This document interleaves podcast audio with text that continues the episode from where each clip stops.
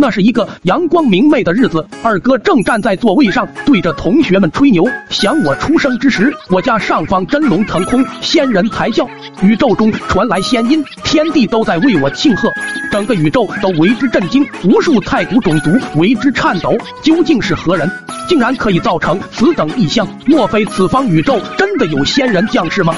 然而，正当二哥说道自己十八岁时横渡星空，镇压禁地，是何等威风之时，班主任凑了过来。黄小二准备一下，下午放学我要去你家家访。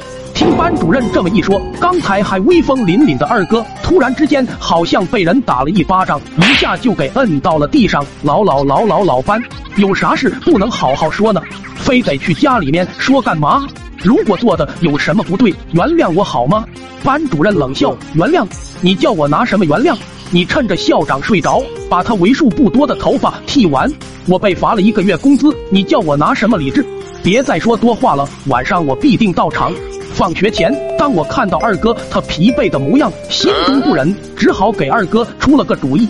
二哥听到后不由得大喜：“还是你厉害呀！”下午放学，二哥回到家。立马就冲进了厨房，给老师烧了壶开水。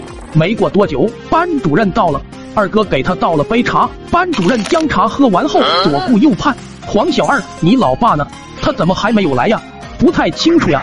先前放学回家，我跟我老爸说了的，可能在田里面出了什么意外吧。老师，你坐在这里，稍微等一下，我去叫我老爸回来。”话音刚落，二哥便急匆匆的跑出了家门。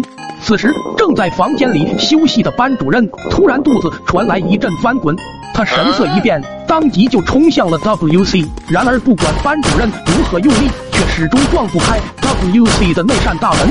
这恍若两个世界被一扇大门所隔绝，一边安静而又和平，另一边却处在崩溃的边缘。没办法，已经快要顶不住的班主任冲了出去，随便找了个草堆。而另一边，二哥来到了我家。此时二叔也正在我家乘凉，看到二哥的到来，我意识到此事成疑，当即就拉着二哥走出了家门。这时班主任刚好疏通完毕，突然外面传来了狗蛋的声音：“哎呀，不是说好了一起到二哥家来玩吗？他人怎么不见了？”听到这声音，刚准备起身的班主任立马又下进了草丛中，可不能让这家伙知道我躲在这里，不然明天全校都知道了。然而蹲得太久，此时班主任腿都麻了，两股颤颤，整个人浑身发抖。而狗蛋还在院子里等待，怎么还没来？再不来，我可要走了！你快点走啊！还在这里磨蹭什么？我要坚持不住了。五分钟后，此时的班主任脸色苍白，汗如雨下，他的脑海中仿佛看到了天国的光辉。只听砰的一声，班主任倒在了地上，直接累晕了过去。一旁的狗蛋被吓了一大跳，看到班主任突然出现，又晕倒在地，他整个人都快被吓哭了。